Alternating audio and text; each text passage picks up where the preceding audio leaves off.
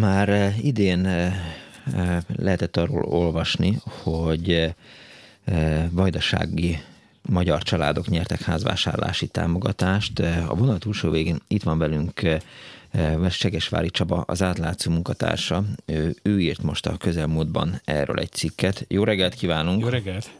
Jó reggelt kívánok, üdvözlöm a hallgatókat is! Itt akkor, amikor besz, hírül adták az erről szóló információkat, akkor a Vajdasági Magyar Szövetség képviseletében Pásztor István arról beszélt, hogy a program keretében két év alatt 21 pályázat jelenik meg, és hogy többször meg fogják ismételni a falusi házak megvásárlására vonatkozó pályázatot, mert óriási az érdeklődés. Mégis mekkora és hány ember jutott lakáshoz pontosan? Az, hogy pontosan hány jutottak lakáshoz, azt az első kört tudjuk, ez több mint 300 család. Ők vásárolhattak kisebb falvakba házat, ez a magyar kormány a magyar adófizető pénzéből fejenként legfeljebb 10 ezer euró támogatást adott. Az és ugye ezt a pályázatot ezt augusztusban újra meghirdették, tehát az első 300 után akkor ez folytatódik. Az, hogy pontosan a második körben menjen és mennyit kapnak, azt még nem tették közé. Ez akkor átszámolva családonként három és fél millió vagy három millió pár százezer forint lehet. Milyen feltételekkel lehetett hozzájutni ehhez a szép summához?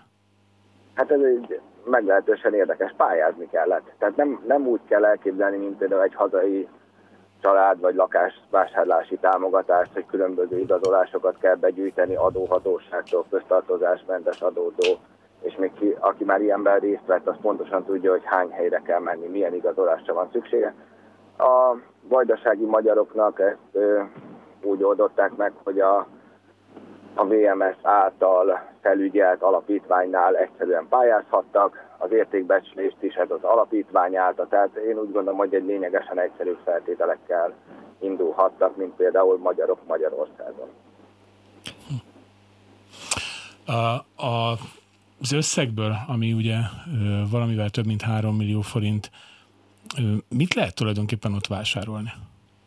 Hát azért, ha belegondolunk, Szerbiában azért az ingatlanárak nem magasak. Tény, hogy városba, akár Szabadkán, vagy nagyobb településeken 3 millió forintból ott se lehet palotát venni, de ha egy, egy kisebb házra mindenféleképpen elég. De ha magyar példát hozok Magyarországon is, akár Csongrád megyében is rengeteg olyan település van, ahol 3 millió forintból lakható házat lehet venni.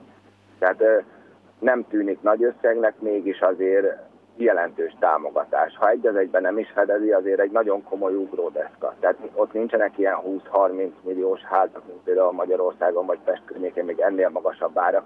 Tehát ott a 3 millió forint azért akár egy 60-80 vagy akár 100 százalékos támogatást is jelenthet egy ingatlan vásárlásnál egy faluban. Kik döntöttek arról, hogy kik nyernek ezen a pályázaton? Ugyanez a Vajdasági Magyar Szövetség által felügyelt alapítvány. Hogy ott a kuratórium pontosan hogyan tevődik össze, azt nem ismerjük. Ők döntöttek a beérkező pályázatról, pontozták, előnyt élveztek természetesen a családosok, vagy a helyben termelők, de ennél többet igazából erről nem lehet tudni.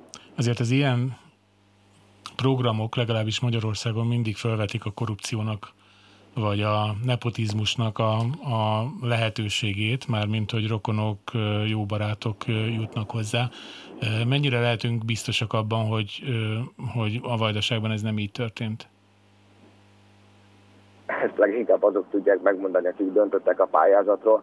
Tehát az első körben azért 300 család kapott. Nem hinném, hogy mind a 300 ember úgymond tűz közeli lenne, tehát azért az egy elég nagy szám, főleg van most második kör is de biztos, hogy nem lehet kizárni. Elég, hogyha tehát a pénzelosztás technikája az, az ugyanaz, mint a hazai uniós pályázatoknál. Hogyha egy hazai uniós pályázatnál, ami teljesen átlátható, fideszes potentátok családi házat, vagy éppen panziónak nevezett szállást építhettek, akkor, akkor nem nehéz kitalálni, hogy egy külföldön a Vajdasági Magyar Szövetség által felügyelt alapítványnak, ami egyébként elég erős Fidesz kötődésű, hasonló módon oszthat pénzt támogatóinak.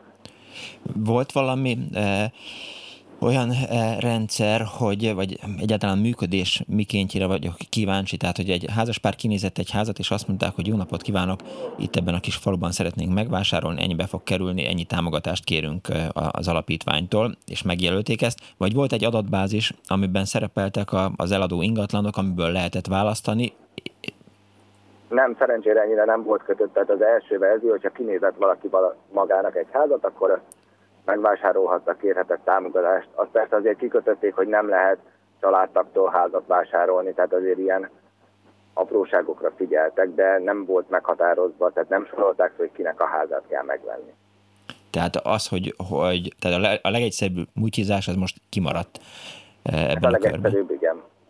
Tehát itt egyéb problémákat felvetettek nekünk vajdasági források, például arról beszéltek, hogy az értékbeslést ugye maga az alapítvány fizeti. Tehát nálunk ugye Magyarországon ilyen elképzelhetetlen lenne, hogy egy támogatáshoz szükséges ilyen kötelező dolgokat maga a pályázat kiírója fizessen. Nálunk ugye ezt mind a pályázó fedezi. Na már most kint ezt az alapítvány fedezi, és azért olyanokat lehet hallani, hogy az értékbesléseket azért a megfelelő emberek végzik. Tehát ott, ott az az összeg az bizony elég irányítottan zsebekbe kerül.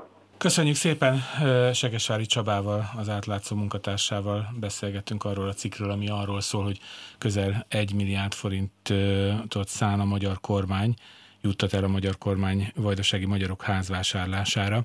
Köszönjük még egyszer, viszont hallásra! Viszont hallásra! Viszont hallásra.